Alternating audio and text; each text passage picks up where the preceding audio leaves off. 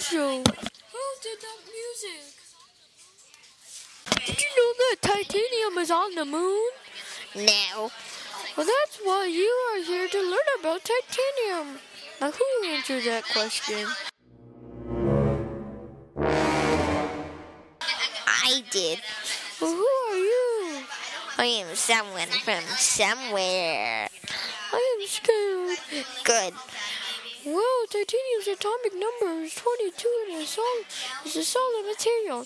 Everyone knows that. I bet you don't. Titanium is light and strong. Oh, I am white and strong. That means I am titanium. No, this is strong as steel and two times stronger than aluminum. 45% lighter than steel, but 60% heavier than aluminum. Steel is the only element that will burn in a solid atmosphere of nitrogen. Does anybody really care? Titanium is also used to create artificial hits Titanium is also found in meteorites. and in the sun. Did you really have to interrupt me?